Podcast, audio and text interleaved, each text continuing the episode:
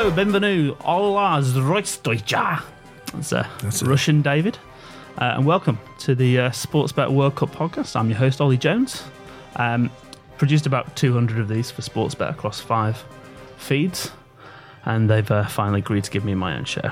Um, so here we are. And uh, joining me today to preview all the World Cup futures betting, we've got a former Socceroo and Blackburn winger, star of the hit YouTube video Brett Emerton's top five free kicks. It's uh, Brett Emerton. Nice to be here. Yeah, or maybe even Sports Brett. Um, maybe not. Um, Terrible. and to his left, we've got a Sportsbet soccer trader, star of the Sportsbet Euros podcast, and eligible to play for both Ireland and Argentina.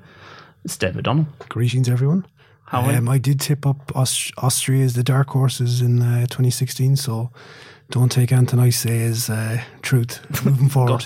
You did also have uh, Antin Griezmann for uh, Correct. Golden Boot. So, uh, you know, wins and losses, swings and roundabouts. And I think he was paying more 10 bucks from memory, 10, 11 bucks. 10 9 bucks. I think he's about that again. Um, today, we're just going to go through the futures markets for this World Cup and see if we can find some best bets. Um, it's uh, it's going to be a bit of a strange tournament, I think, boys. I think there's a lot of nervousness going into the World Cup, uh, just generally around sort of how Russia will cope with a major tournament. I think there's a few people expecting to come back missing some kidneys. Um, which actually puts me in mind of the fact that we are sending uh, Hummer and Hammy. So if you're looking for four fresh kidneys, any uh, Russian mafiosos listening out, you can spot those boys. Feel free to uh, dip in. Um, but are you guys looking forward to the uh, competition at all? Yeah, sure I'm excited. I think if any country should be fearful of Russia, I reckon England. I don't think to be Russia's favourite group of fans. Um, shame Ireland can't be there after the Danes done us over in the playoffs. But um, yeah, the World Cup is the biggest show in town. Um, all the best players around the world. So many countries in with a shout of winning it. It's, Very exciting open times. tournament, would you say? Like this, uh, just I mean, in terms of those top four, I don't mean it's open as in Morocco are going to go on a an, a, an amazing run and, and win the whole tournament. But in terms of that top four or five, six teams, if we were to include England, which we shouldn't, um, those between those four or five, would you say it's probably the most open it's been in the last few years, last few tournaments? Brett, Yeah, I think uh, I think that's what makes uh, coming into this World Cup so exciting. I think those top four or five teams are just full of quality uh, throughout. So very hard one for anyone to predict, and uh, excited to see how it all pans out. Well, let's um, start at the pointy end of the tournament. Um, the pointy end is always a good place to start. Um, who's going to win the tournament, boys? I'll start with you, Brett. I like uh, Brazil. I think uh, they're a team, obviously with with quality throughout, and uh, I think they're really really well balanced. And uh, obviously they had a very good qualifying process, which they they breezed through comfortably.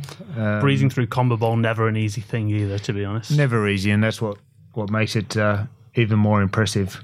Obviously, uh, a question mark over Neymar and um, his fitness going into the tournament. So obviously, he's going to be a integral part of their team if they're to be successful. But uh, I think he'll make a, a strong recovery, and um, I guess, uh, like I say, I'll back them to go all the way. Very nice. I mean, I, an able understudy there, and Gabriel Jesus, Don't forget uh, Mr. Firmino, even though I think Jesus will get the, the gig ahead of him. Bobby Chompers.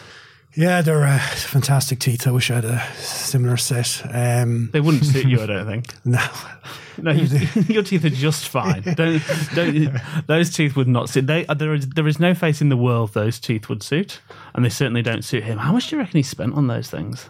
I don't know. Every time I see it, it reminds me of that uh, Ross thing from Friends years ago when he goes on the dates. Yeah, uh, like Brazil is obviously um, one of the big fish, and um, getting rid of uh, the manager halfway through the getting rid of Dunga has definitely um, changed the way they seem to be playing as a team. Um, Coutinho as well is there, and they just seem to have strength all over. So, and their group, I believe, is uh, quite an easy group for them to get out of. So, yeah, can't disagree. I have a different pick, but yeah, I'm not against that selection. Yeah, see, like, yeah, their group is Brazil, Switzerland, Serbia, Costa Rica. Switzerland, they were probably the most negative team I've ever seen uh, the last World Cup. I didn't think they scored a goal, and then they managed to snatch a win. Um, Yeah, I reckon that Swiss team are pretty poor. Um, they've got Shaqiri, but he's probably not over the Stoke relegation. it's never a great sign when your star player is a has been relegated with Stoke. Exactly. That's um, Xhaka has been terrible for Arsenal. I guess your man, the right back, uh, Lichtsteiner, that's been with. Excuse me if that's not how you pronounce his name. Um, that's what with We've got a- He's we've probably one of their better players. We're going to have a very open door policy on pronunciations in this podcast. It's a uh, you've got carte blanche to go with whatever you fancy. So please don't anyone anyone who has a go at anyone for pronouncing something wrong is is a moron because it's not like you've ever worked that out. It's not like well I've worked out how to pronounce this correctly. No, you haven't, knobhead. Someone's just told you how to pronounce it. If you're if you're proud of of of anything that someone has just told you, then you're a moron and you're probably not someone to be respected. So if you want to come at us with, you know, oh, you've pronounced that wrong, be ready because I'm coming back with fire. All right? Carry on, David. I apologize. And, you know, That's okay. It's like, it's like, it's like my man from uh, 2016 for Austria, Baumgartlinger. It's, um, I just yeah. can't believe he's not here this time. It's uh, not sad about it. yeah, I mean, the bum, I won't I won't go. No, let's not go there. no, no. Let's move on. Um, who do you like, David? On paper, I think the Belgium team is bloody awesome from the Spurs centre back parent, uh, um, the Chelsea Courtois on goal to De Bruyne, Hazard, Lukaku. I mean, the left Nainggolan back in Rome. But my fear is Martinez, Martinez as a manager. I think he's stone useless, that lad. And I reckon tactically in a World Cup, he'll get it wrong. And there is pressure on them. And your Welsh boys in 16 and they also failed in 14. I think they can carry that weight of expectation with them. So, no Belgium for me. I'm just going to go with the old reliable in Germany. Um, just to get to the business end in every major tournament. And Manuel Neuer is obviously, um, his injury cloud is not helpful, but the rest of the pitch, they've got so much strength and depth and there's unity there. And I think they'll just go a long way. No, I kind of I'm inclined to agree. I also have Germany. I think in Toni Kroos, you've probably got, for me, the the best player in world football. I know that sounds like a bit of a hot take, but I, I think he is. I think Sami Khedira, who seemed to be a waning force a few years ago, has been you know enormous um, for Juventus the last couple of years, and has really sort of you know his career's kind of come back to life. So I, I can't really look past Germany. I think at 550, that's surely enormous value, isn't it? Well, when we say there's five or six um, teams in with a chance, I guess you got to be kind of they're in that ballpark as a price. But um, yeah, Ozil, Muller, obviously from Bayern, is always kind of scores at these business end of tournaments, and uh, I really think Leroy Sané um, is going to come come of age in this tournament. I've been so impressed with him at City, and then up front, uh, probably Timo Werner. Um, who's a new kind of name Leipzig- on the block? Leipzig Leipzig, forward. yeah. So yeah, they've just got strength all over. Yeah, for the first time ever, it feels like Germany are going to a tournament with a bunch of actually talented forwards. Because I mean, perennially they've had this problem of their forwards have always been kind of lumbering units that kind of somehow get it done. You know, relying on Mario Gomez and going back. Um, what was his Uh, name? The- Carsten Jancker, anyone? Austin Jancker. 2002? Jesus Christ. Did he score in four consecutive World Cups? Is that, I- No, that's your. Um, that's um, oh, the the guy that used to do the somersault. Um, We'll come back Yeah, to it we'll later for a pickup. it, Um, the um, but yeah, so that's that. That to me is the team, the team of the tournament. Uh, Spain, though, also just to give you a sense of how good Spain are, I'm just going to read out a quick list of the players who haven't made the team: uh, Juan Mata, Cesc Fabregas, Ha- Javi Martinez, Hector Bellerin, Marco Alonso, Ander, Ander Herrera, Sergi Roberto, and Alvaro Morata. Alvaro Morata. If you are leaving that those players out of your team, you must be going pretty well. And and the fact that you know it is going to be Andres Iniesta's swan song, they're going to want to win it. They're going to play the same football that they've been playing for the last four tournaments. It's going to be tiki tiki taka uh, all the way. Whether that's enough to get it done, I don't know. But at six fifty, I will certainly be having a taste of it. Brett uh, got my heart beating a little bit upstairs. We were having a chat before the podcast, and he said that he thought his dark horses for the tournament. I won't steal your thunder, Brett. Who did you say? Who did I say? I think you said England, didn't you? England? yes. Um, I think they're flying under the radar a little bit at the moment. They've got good quality within the team, lots of pace throughout. And um, I don't think the expectations are quite there like they have been in previous years. So that could be a positive for them. Um, I hope they do well. I'm. Uh, I like to see the English do well. They've got fantastic fans. So, so lovely to uh, hear and uh, uh, hear that in this Yeah, office. So I- often I'm, I, I won't, I'm not like I'm not complaining to HR, although I probably should do. But I'm I'm victimised for my mixed heritage. I'm half Welsh, half Oh, English. as long as they don't do well against the Aussies, I'm happy to see them progress through the tournament. Well, as Uh, a half Irish, half Argentinian man, uh, there's no English love in, in my camp. So, but I agree with Brett. Um, So presenting the case for the opposition here, what, what why can't England no, I, do look, okay? I don't think they can go all the way, but I do think what's going to help them this time is the expectations. There's absolutely nothing there. I think English fans are just resigned that this crop of players isn't what used to be in the past. That's going to help them. Their group will help them. I mean, it's a cakewalk for themselves in Belgium. Um, you know, Kyle Walker may start at centre back, Harry, or Harry Kane up front. I mean, the midfield worries me outside of Dele Alli. I mean, it's Henderson, um, Dier. Dier, Loftus Cheek in the background, you know, kind of the likes of Fabian Delph as a kind of cover. It's, the, I mean, if you think of the Lampards, Gerrards, and Paul Scholes. uh, and all these guys, and some of them not getting a game, and then you look at that midfield, you worry.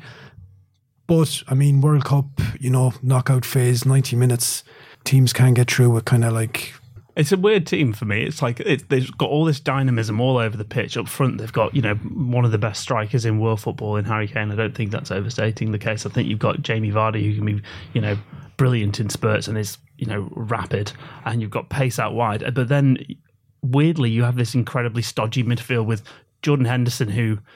It, it's like having we've got these beautiful fast sports cars all over the pitch, and then we've got this like dodgy old transit van in the middle of the field, and Eric Dier who I just he's one of those players who like look he he does the simple things well, but he doesn't do much more than that, and I just can't see where the creativity comes from that midfield. I think Oxlade Chamberlain going down is a, a much bigger issue than people realise. Um, it depends. Like if we if we play to our strengths and get the ball out wide, and don't try and play maybe too much through the middle. Um, I think you know maybe sneak through one knockout game. But um, actually, I'm glad that you bring it up because we've got an England special. Um, you know, lots of wonderful markets framed by uh, you yourself, David, and, and the other te- the other boys in the soccer trading team who will be uh, joining us throughout the podcast to uh, add their uh, expert view. Um, but we've got this lovely little special World Cup 2018 England specials. When will England be eliminated from the tournament, gentlemen? Well, it's got to be on penalties, doesn't it? So Yeah. quarter final on penalties. Quarterfinal on penalties, three dollars. On penalties, you probably get them mm, substantially more. But to go out to the quarterfinals, we're looking at three dollars. Brett, round of 16. round of sixteen, Round two dollars uh, eighty-eight. If you if you know you're less hopeful than these two, um, group stage exit five dollars, which is um, I think that's very tasty for me personally. I think if if, England are gonna if England I see there's there's two narratives for England in this tournament for me. There'll be a a group stage exit in complete ignominy after losing to Belgium and then one of these other teams in their group, um, or I think they might surprise a few people and get to a semi final and then inevitably lose on penalties to someone like Germany, or Spain.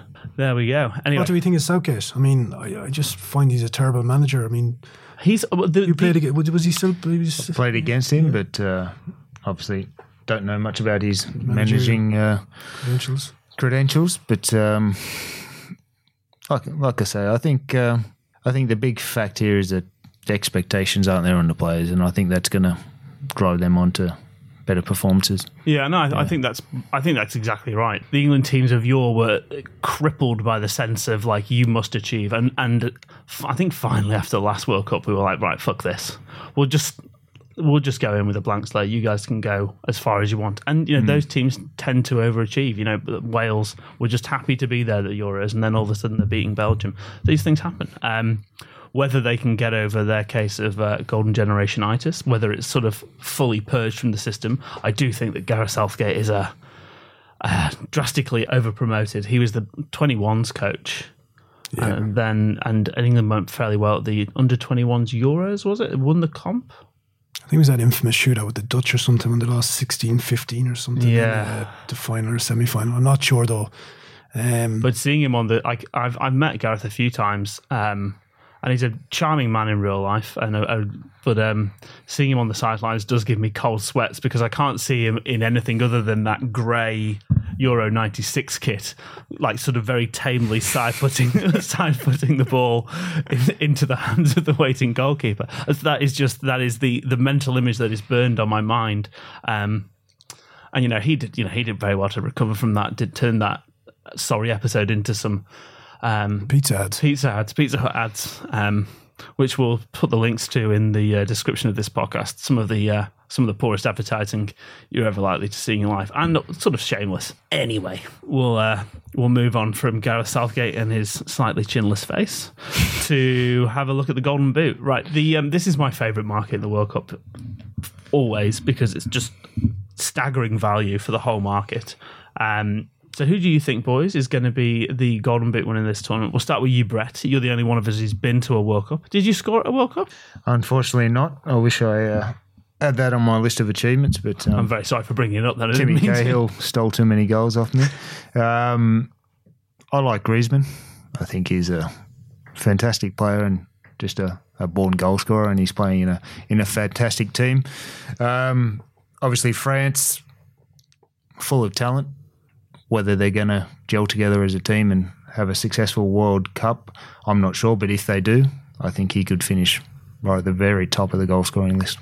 Is that is that the thing with these markets? You kind of the golden boot. You've also got to kind of think of who- are the teams will go deep. You've got to create a sort of narrative to explain why you think that player will do well. And if France, if France can get through the tournament without having a strike or you know imploding, and I think they can. I feel like Didier Deschamps is a. I think he's a. I think he's the best manager at the in the entire tournament. Is Griezmann then a good choice, David? Look, Griezmann, um, obviously, I backed him in uh, 2016. Look, he's going to be the focal point of the attack. Um, as you say, the kind of way of looking at it for punters out there is is something to go deep in the tournament. Game time is important. You know, like backup strikers like Olivier Giroud is not going to get the game time. I think question your Deschamps man management when I think him and Benzema aren't lovers anymore.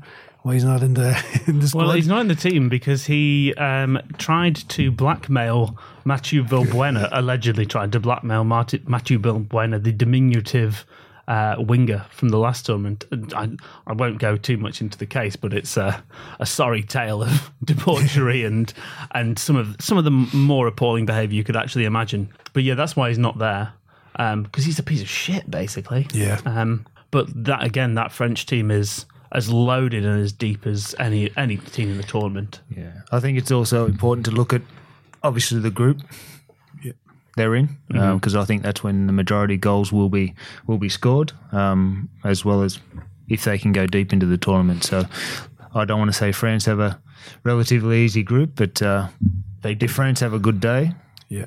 against the, the likes of ourselves and Denmark and Peru, he could get a few. Yeah, it's it's one of those things, isn't it? Like if I don't see them getting off to a, a great start against Australia, I am, but then I can see them stacking goals against Denmark and Peru, and they're just one of those teams that if everything clicks, all hell might break loose. You actually had a different pick as well for Golden Boot, I believe, David. You were looking at a Mr. Lewandowski. yeah, Um, certain poll. Poland. Um, top goal scorer in qualifying. Um, focal points of both the Polish and the the Bayern attack. Um, the man's just a goal machine. Um, I guess this the Pol- the Polish group. You could look at it going like if you don't kind of treat put the Poles as kind of a major player in the tournament, you kind of go Poland, Senegal's, Colombia's, Japan. They're all on kind of par, but I think they'll get out of that group. I think he's going to be in for a serious and high percentage of the Polish goals. Need a bit of luck, but you know, kind of six usually wins this. I mean, each way backers, you know, four places. You're talking three or four goals that could get you in the running, and it's kind of 29 bucks, 34 bucks out there. Um, I think he's a bit of value, and the Poles are kind of my dark horses as well in the tournament. Yeah, you you don't go too bad with picking the old dark horses as well. Occasionally, um, the I I also had Lewandowski for a slightly different reason. I just think he's one of those players who can score in real bursts. Like he's the type of player who could walk onto a field and, and get a hat trick in a game. Which in a tournament where the the likely Golden Boot winner is going to score six or maybe seven goals. His ability to maybe notch a hat trick early on, or even score like four or five goals in a game, is not out of the question. Um, so I think he's good value. The other one for me uh, is Luis Suarez, who is paying, I think he's paying $21, isn't he? Yeah, 21. 21. Um, I just think they've got a p- pretty easy run, potentially maybe to the semis. Um, and if they do, then he is scoring the goals. Um, Thomas Muller is my other one. He just proven World Cup goal scorer. If Germany aren't firing up front, he will be the one to pick up the slack. I don't like him as a human being. I don't like the way he runs around with his sort of tiny shin pads on. Um, I don't like his weird legs. He just looks like every German footballer that I grew up hating. But um, perfectly happy to back him if he if he makes me some money. I just think yeah, if Germany go deep. He could be. It might if it's one of those tournaments where the the Golden Boot winner scores five goals, he'll be the one that wins it. An outside one for me, um, bit controversial here, Raheem Sterling. Ooh. Look, I mean, he's had a great season for City and he's scored a, like a lot of goals. Um, Harry Kane is obviously the main man, but if you t- we just talked earlier about that England midfield, there is no goals coming from that midfield, and I, I Vardy probably won't start. So, I mean, Sterling feeding off him, and in a group outside of Belgium, there's going to be goals in them two games against Tunisia and Panama. And again, I'm thinking like the each way play there um, at 100 to 1. There are a few others in it that I um that I think might be a little bit tasty. I think Philippe Coutinho at fifty one. If he takes the free kicks for Brazil, Bresh is probably best equipped there to put his You, Brazil. uh, you read my mind. I think uh, he's definitely a chance. I think he's the one for me who's going to probably outshine the likes of Neymar at this World Cup for Brazil. I um, really impressive player. I've watched him a lot this season and love the way he plays and knows how to find the back of the net. So in a very good team who are going to go deep into the World Cup, he's a definitely a chance. Cool. Thank you very much, guys. This one, this is uh, the next market we're going to talk about. is a bit of a, it's a controversial market. It's a difficult one to judge. Like often with, um, you know, racing, you look at the track bias on the day, you know, the weather, all that type of stuff. And this is this is a tour- this is a market where you kind of have to play in a lot of different factors. Uh, the player of the tournament, it's like a really political market. Lionel Messi won at the last World Cup, which I think was a shock to almost everybody because I think most people thought he had a fairly underwhelming campaign. Um, he is favoured again at nine dollars, Neymar ten dollars, Anton Griezmann thirteen. Who do you like for this one, guys? And what sort of things play into your mind when you're looking at this kind of market? We'll start with you, Brett, because the Irishman to the left of me has been. I mean, his voice is so nice; you can just sort of listen to it all day. It is- it is Sometimes nice. I feel like he's reading me "Wind in the Willows," and I'm just sort of drifting away. Again, I'm going to go with Coutinho. Yeah, very Like I say, I think he'll Twenty six dollars. he's uh, he's pretty to watch. Um, and like I say, I think the the things you have to consider if you're going to be player of the tournament, it's going to have to come from a team that goes deep, and uh, Brazil will definitely do that.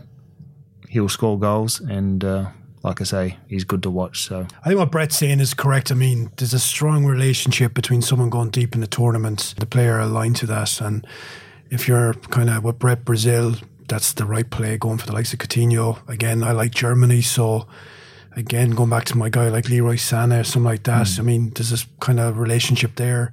If you like your Belgium, Hazard or De Bruyne, you know, De Bruyne, most bets on De Bruyne so far at twenty one dollars.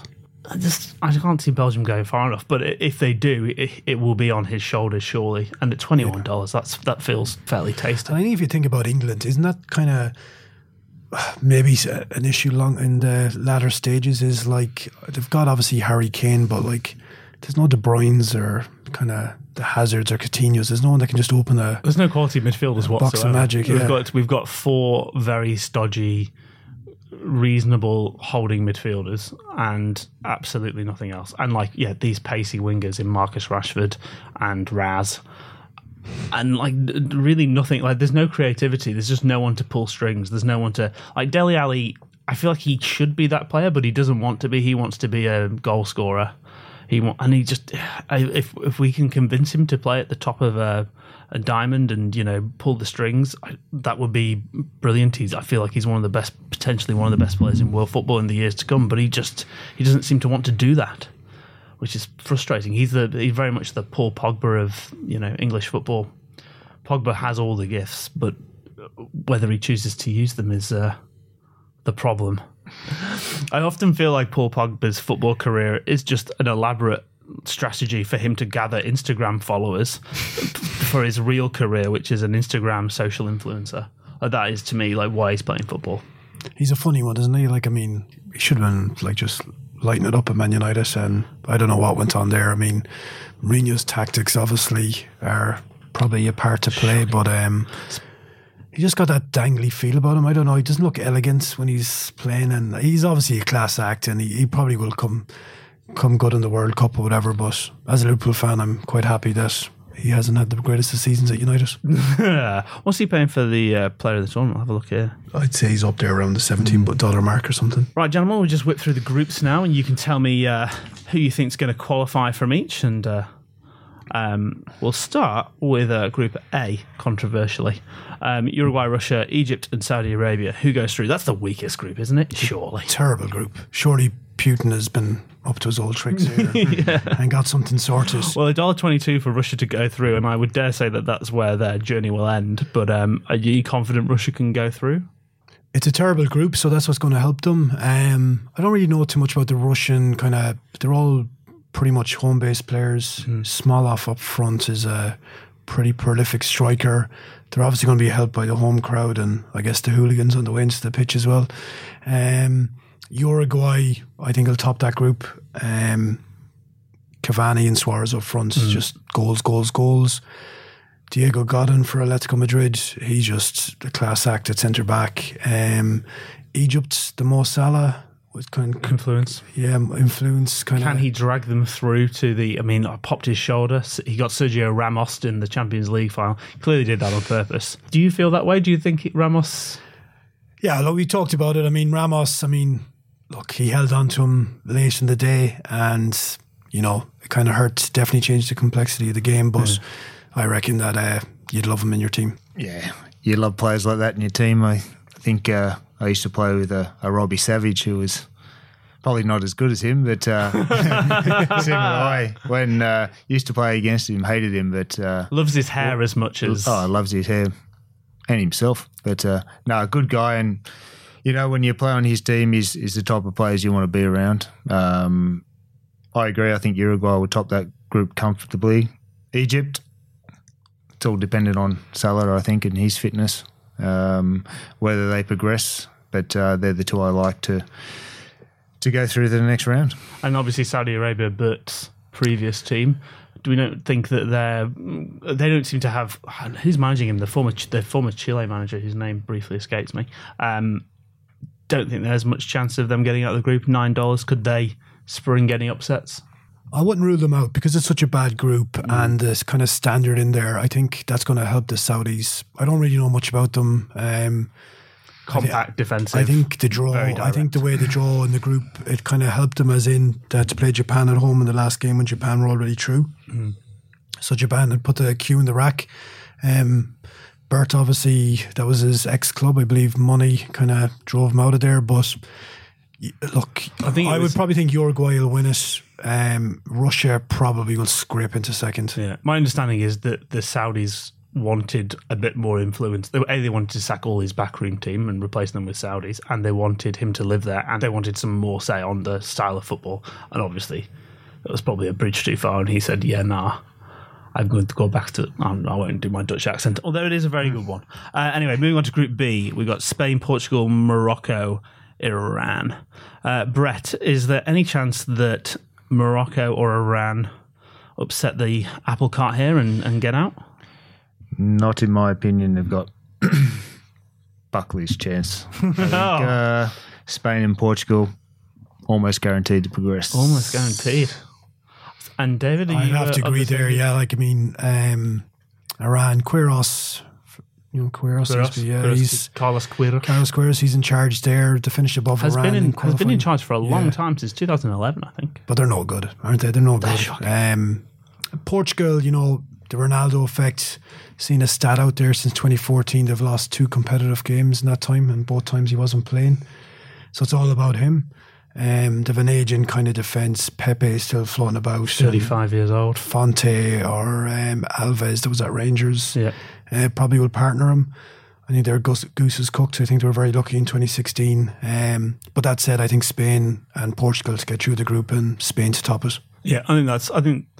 I mean, I disagree with th- that. Um, I think Morocco are a very good chance to go through here. I've I've watched a, a couple of Morocco games and they are a, they're a really decent side. They're like a Spanish cover band. Hang on, when are you watching Moroccan games? What's I've going on been, here? I've been doing some serious I've been doing some serious research for this, um, and they they are they're a really good team. People have looked at their results and just think that they're this defensively drilled, organised team. It's just because they haven't conceded any goals. It's not the case. They're really attacking. They're tiki taka.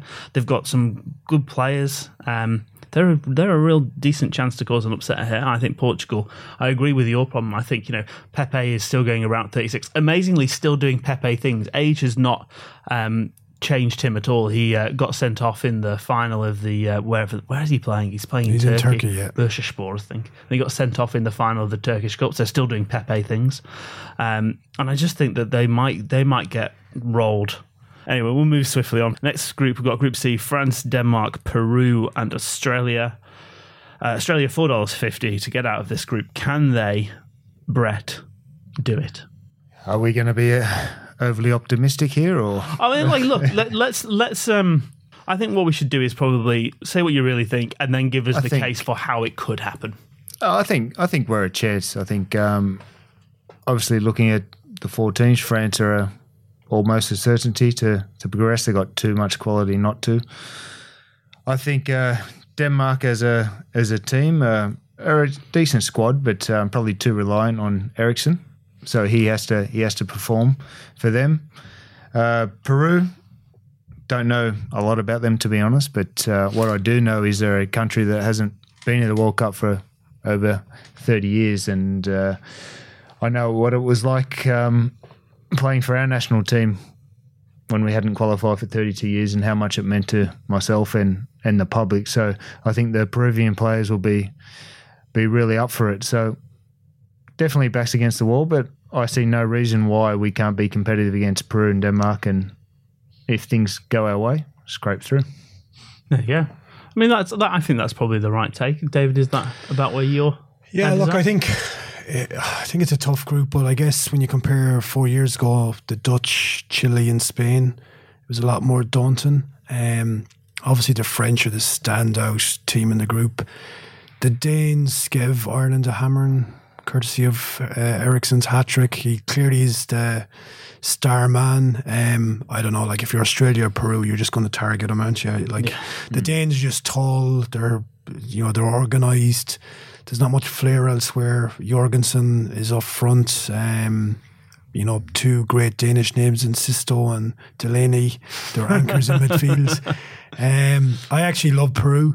Um, simply because of the results just tell me that this team is good. They got rid of a manager. Um, there were four points after seven games in qualifying, and they absolutely flew home. Um, beat New Zealand in the qualifier playoff with some uh, jet planes flying over hotels and dodgy antics. But and they had a couple of nice wins in March and friendlies. Um, obviously, the Pablo Guerrero, the the Peruvian star man. Have you heard this? Like the captains, of the other three teams have requested to FIFA that they kind of get rid of his ban. Yeah, yeah. I just find that the most baffling. baffling thing ever. I mean, he's their best player for Peru. Yeah. It's like I was trying to. What does it look like? I was going. It's like say I was getting married to someone, and the bridal party decided to contact my ex-wife to see did she want to come to the wedding. I mean, what's going on there? I It's, mean, it's I, I, I, profoundly confusing. Uh, we were we were arguing over what he was banned for. I won't say that what what substance we thought it was, um, other than to say it's a typically South American substance. Apparently not. Um, the um, I don't even kind of remember the name of the substance it was, but yeah. Um, they apparently they're not much of a chance without him though. So like not just the captain, but very much the star player. he's a star player. And look, to be honest, I'm not going to go into uh, like that. I know an awful lot of their team. They've got Farfan, who's in Russia, uh, Carrillo for those that are like watching Watford in the Premier League. Um, but when I look at the results, um, that tells me that this side is, you know, a good side, and it's obviously not like at home and there's kind of altitude of play or something like that. Like they're away form as well. You know, Brett said about expectations. I think that's going to help them. You know, as a kind of unity. Kind of, we hadn't been in a World Cup for a while, and they're going to be the three teams basically Australia, Denmark, and Peru are all going to be looking at each other, going, we can get points off each other. So each team would probably like France to maybe get nine points and let them fight it out for three or four between them. Yeah, if we say that sorry, if we say that Australia somehow get a result against Peru. They're the only other team there, so they're at three dollars ten. Australia four fifty. We still need to get a result against Denmark. Is do you just say to Massimo Luongo, you just follow Eriksen around for the whole game and just like man marking seems to be completely out of fashion in football, but maybe we do just put um, one of our midfielders on him and just on Eriksen and just try and shut him down for the whole game. I don't think that'll happen. I think um, if you try and do that, he's he's that good. You'll still find space to to hurt you. So I think you should uh, obviously set yourself up solidly at the back four with two defensive midfielders. Um, make it really hard for him, I guess, to, to hurt Operate us with his little pocket, Yeah, to yeah. hurt us with his with his um, exceptional passing. Um, and we really need to focus on our own game plan as well, um, trying to create when we're in possession of the ball. And I think that's something that Van Marwijk will um, try and create within our team is I guess you're only dangerous when you are in possession of the ball. So value that possession and, and try and penetrate when the time is right. It's a good motto to live your life by. Um, the, uh, right, we'll look at Group D now: Argentina, Croatia, Iceland, Nigeria. Um, Argentina obviously votes to get through there, dollar twelve, which I feel like is quite good value if you've got to spare hundred grand or so to just drop on that. Croatia, dollar forty-five. Uh, Iceland, any chance of springing out of this? Nigeria, the um, I think uh, if I had a tip up in that group, I would be tipping Iceland to come bottom. Um, I'm going to be a bit of a spoiled sport because everyone loves them. Um, everyone shouldn't love them just because they do this. They one clap and they're small. Like I'm sorry. yeah, they're small. It's like one percent of their population or something is, uh, or half a percent is so uh, in the squad or something, It's or a really population. reason. Uh, Gylfi Sigurdsson has been injured, so he's their star man. Um, I reckon this Croatian side is pretty damn good, especially midfield with the likes of Rakitic, um, Modric, Kovacic, and Perisic at Inter Milan.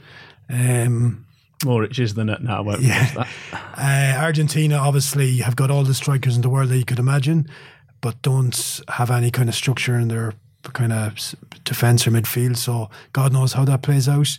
Um, Nigeria, kind of an interesting one. It's kind of why I like Iceland to finish bottom. I reckon Nigeria will give Argentina and Croatia a game. A lot of English-based players, Ndidi at Leicester, um, Victor Moses, Iheanacho that's at Leicester. Um, The, um, Iwobi at Arsenal. Yeah, and the, and the the knock on African teams more generally, and, and probably unfairly in recent years, is that they tend to have a lot of skill, strong and physical, but then less tactically sound. And I just don't think you can say that of this Nigerian side. I think they're as they're as astute as as any side. I guess with Nigeria, they came through a tough qualifying group. Yeah, exactly. Um, and Nigerian teams in the past always seem to have problems over image rights and all that kind of stuff. So they're If they're still not in FIFA, that's the uh, the big knock on Nigeria. Is why why aren't Nigeria in FIFA? Because they won't let you, their team be in FIFA for some reason. It's something to do with you're not allowed to in their culture. It's it's problematic to have sort of caricatures of yourself. But you know, you could always just embrace that, guys, and just you know when you're going into before you play the match, just against Argentina, just set it up on you know amateur mode and bang twelve goals in as Nigeria against Argentina. Like it's not you know embrace the uh, embrace, embrace modernity, but uh, you know that's neither here nor there. I shouldn't be telling people what to do with their culture. Um, is there any chance of any upsets in that one at all? No. um, I think if is Croatia beating Argentina in upset? Uh, no, I don't think so. Br- Brett, would you imagine it was? I, I think uh, I think Nigeria have a, a chance to up, upset anybody on their day. Yeah. I think, uh, like you spoke about before, they've always had the the physical and I guess the um, technical attributes, and um, tactically this time around they are they are improving. So I think on any given day they're they're a chance to to upset even the likes of Argentina, who defensively we know are pretty poor by their standards. I think that's um, that's probably fair. That's probably probably spent a bit too much time on Group D. Um, Group E, uh, Brazil, Brett's favourites for the whole competition, a dollar seven. Uh, unsurprisingly, Serbia dollar ninety one, Switzerland two dollars, Costa Rica four dollars. Serbia and Brazil to go through here. It seems like a toss up between Serbia and Switzerland, with Costa Rica as the kind of roughest. I don't mind Costa Rica to go through. Maybe They've got Navas in goal. They got to the quarters four years ago, Costa Rica. Um, I think when you think about that, I think Bryan Ruiz still gets a game with them Ugh. next Fulham. So Yeah, that's not great That's news, is not it? great news. it's a tough one. Like any of them three sides can probably go through with Brazil. Um, I mean, Serbia have got Matic, uh, Milinkovic, Savic from Lazio. Um, Mitrovic had a good finish the season with Fulham. Probably them to sneak through with Brazil from my end. And is that the same for you? Uh, same for you, Brett? Yeah, I, I agree. I think um, probably the weakest of the groups. I think um, going back to top goal scorer, I think it's a fantastic opportunity for a player from Brazil to put their name on Smash the uh, in, yeah. Golden Boot Award. It's um, I can't see anything but Brazil breezing through, and from the other three teams, there's nothing I really like, to be honest. Yeah, so it's it's a Tough one. So it's a pretty dire group, actually. I'd say that's probably the. I think that's the surely the second weakest group in the whole competition. Interesting that Brazil, uh, perennial FIFA favourites, have also drawn a pretty easy group. Not suggesting any uh, shenanigans there, although I clearly am. Uh, group F: uh, Germany, Mexico, Sweden, South Korea. I would suggest this is probably the toughest group in the competition.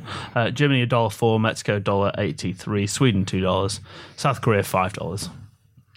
Um, any any upsets there, Brett? Obviously, Germany to to progress. And it's- uh, then it's whoever slots into the second comfortably. Um, Mexico always seem to perform reasonably well at, at World Cups, and uh, I see probably no reason why they won't finish second in that group.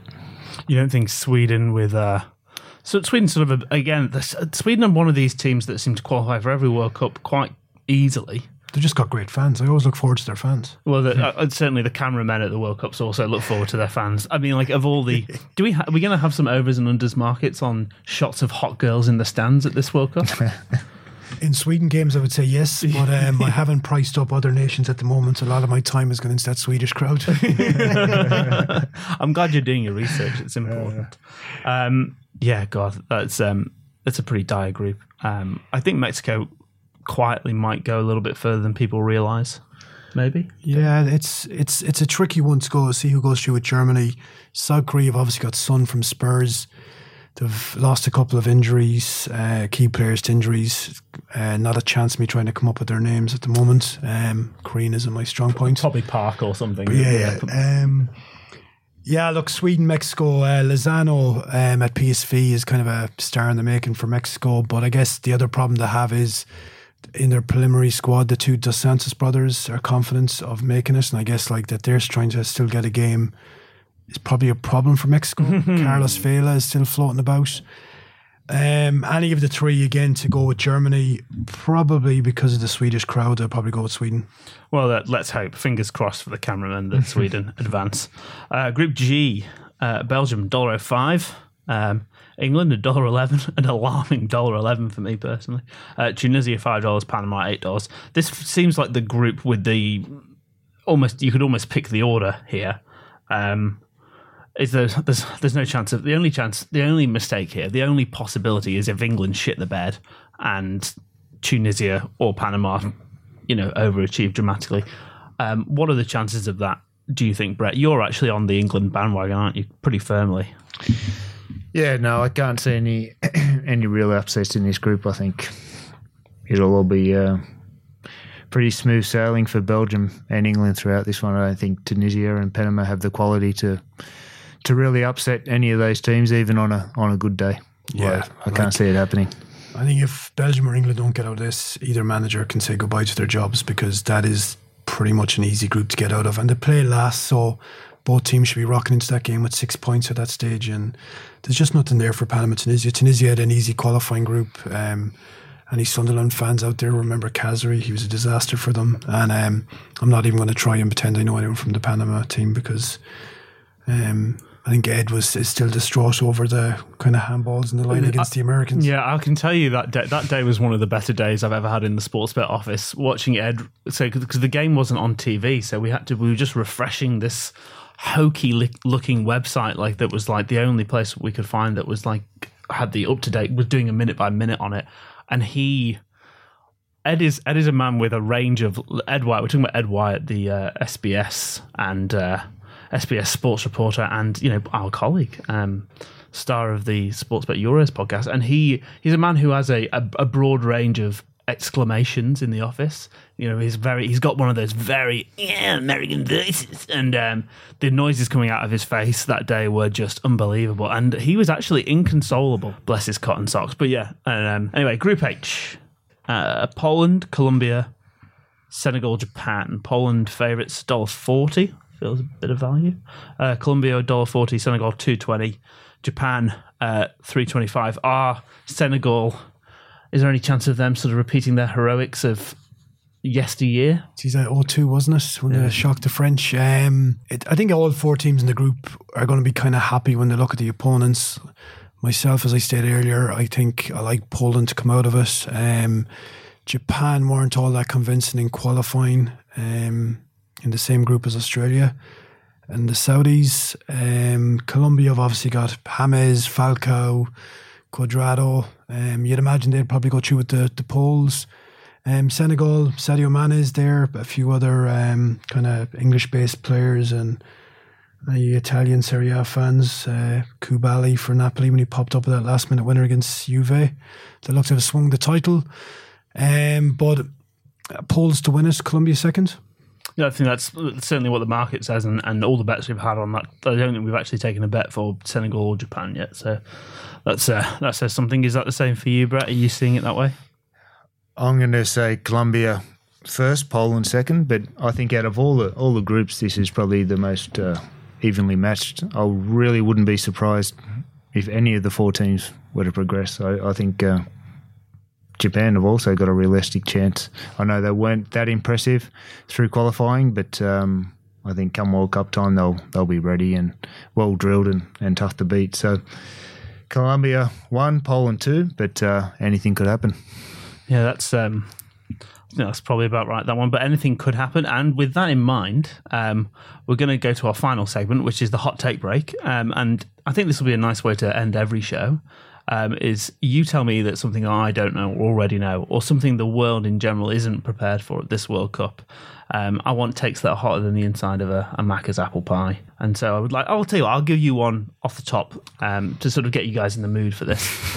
Um, Portugal, I think, will crash out in the group stages. I've already said this. I think Morocco will go through that, and I, I'm going, I'm going to really go out on a limb here. I think Belgium will also either go out in the group stages, or I think they will crash out very shortly thereafter. I think they'll have a completely miserable tournament. I don't think they'll score many goals. I think they'll sneak through the groups, and I think they'll go out in their first knockout game because your man at the helm, Mr. Martinez, is just not up to it.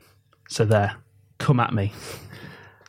That's a tough one to throw back. Um, I guess in that kind of realm, I'll Russia. I reckon.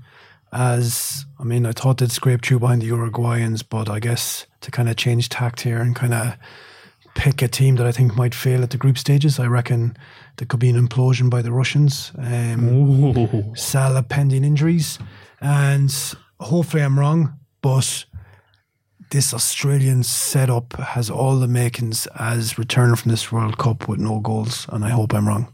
Oh, no goals for Australia and the Russians off to the gulag uh, for not getting out of the group. I think that's. I think tragically, I don't think those are the. Uh, I, I can't pick any holes in either of those. Uh, Brett, this was obviously a question without notice. Have you got any uh, super hot takes for us? Well, uh, not really.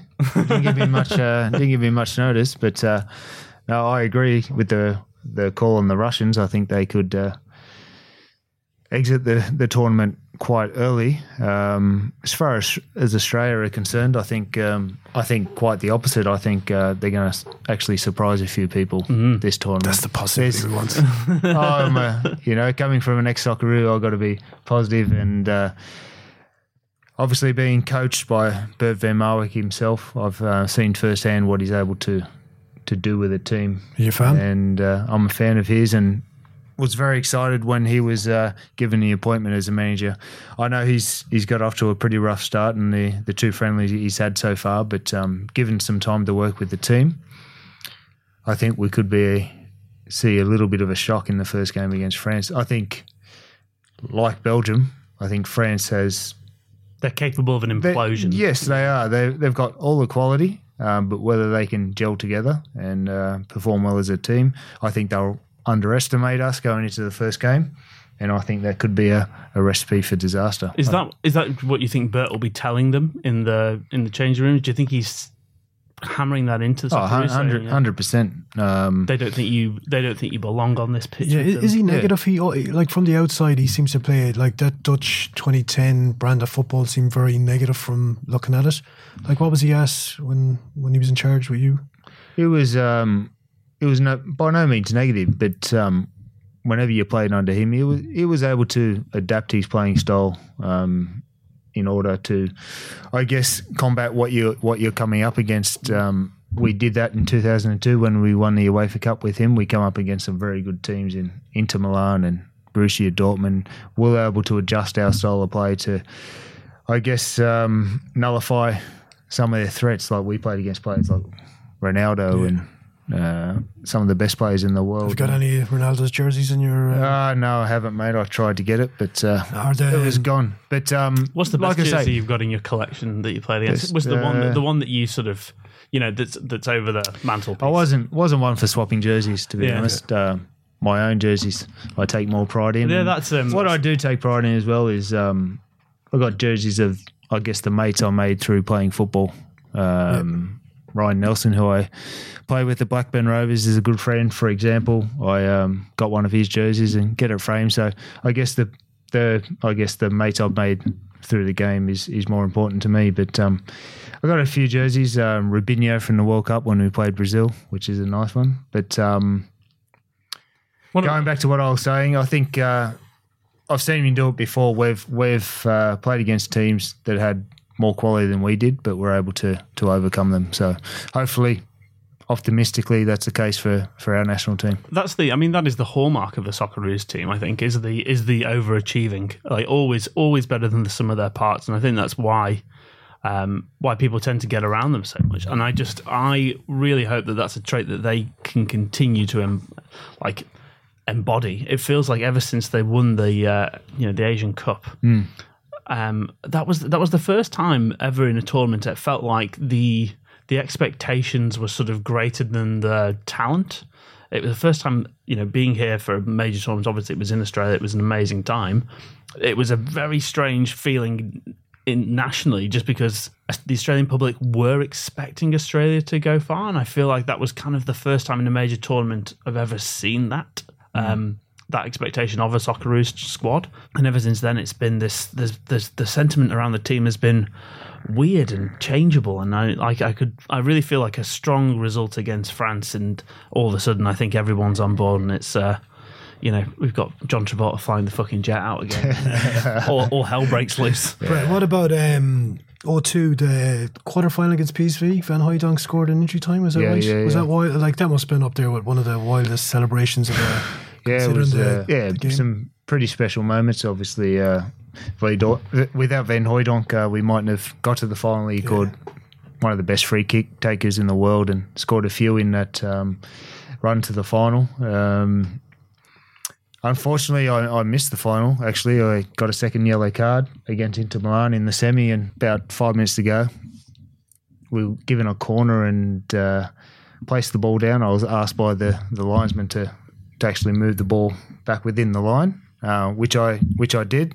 The referee then proceeded to come over and give me my Oh no, I didn't know the yellow context card, It's, uh, it- which it's the worst thing about this. The worst thing ever. yeah, which uh, I still haven't forgiven him for. But um, yeah, just uh, I've had some bad luck in football. But um, like I say, I, I wouldn't want to change the, the course of history because final went on to win the Yeah.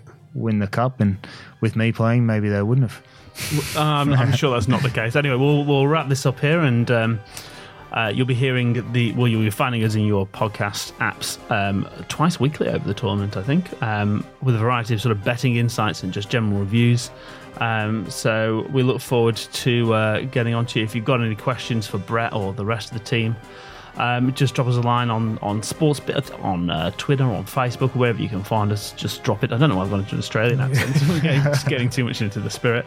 Um, thanks very much. See you soon.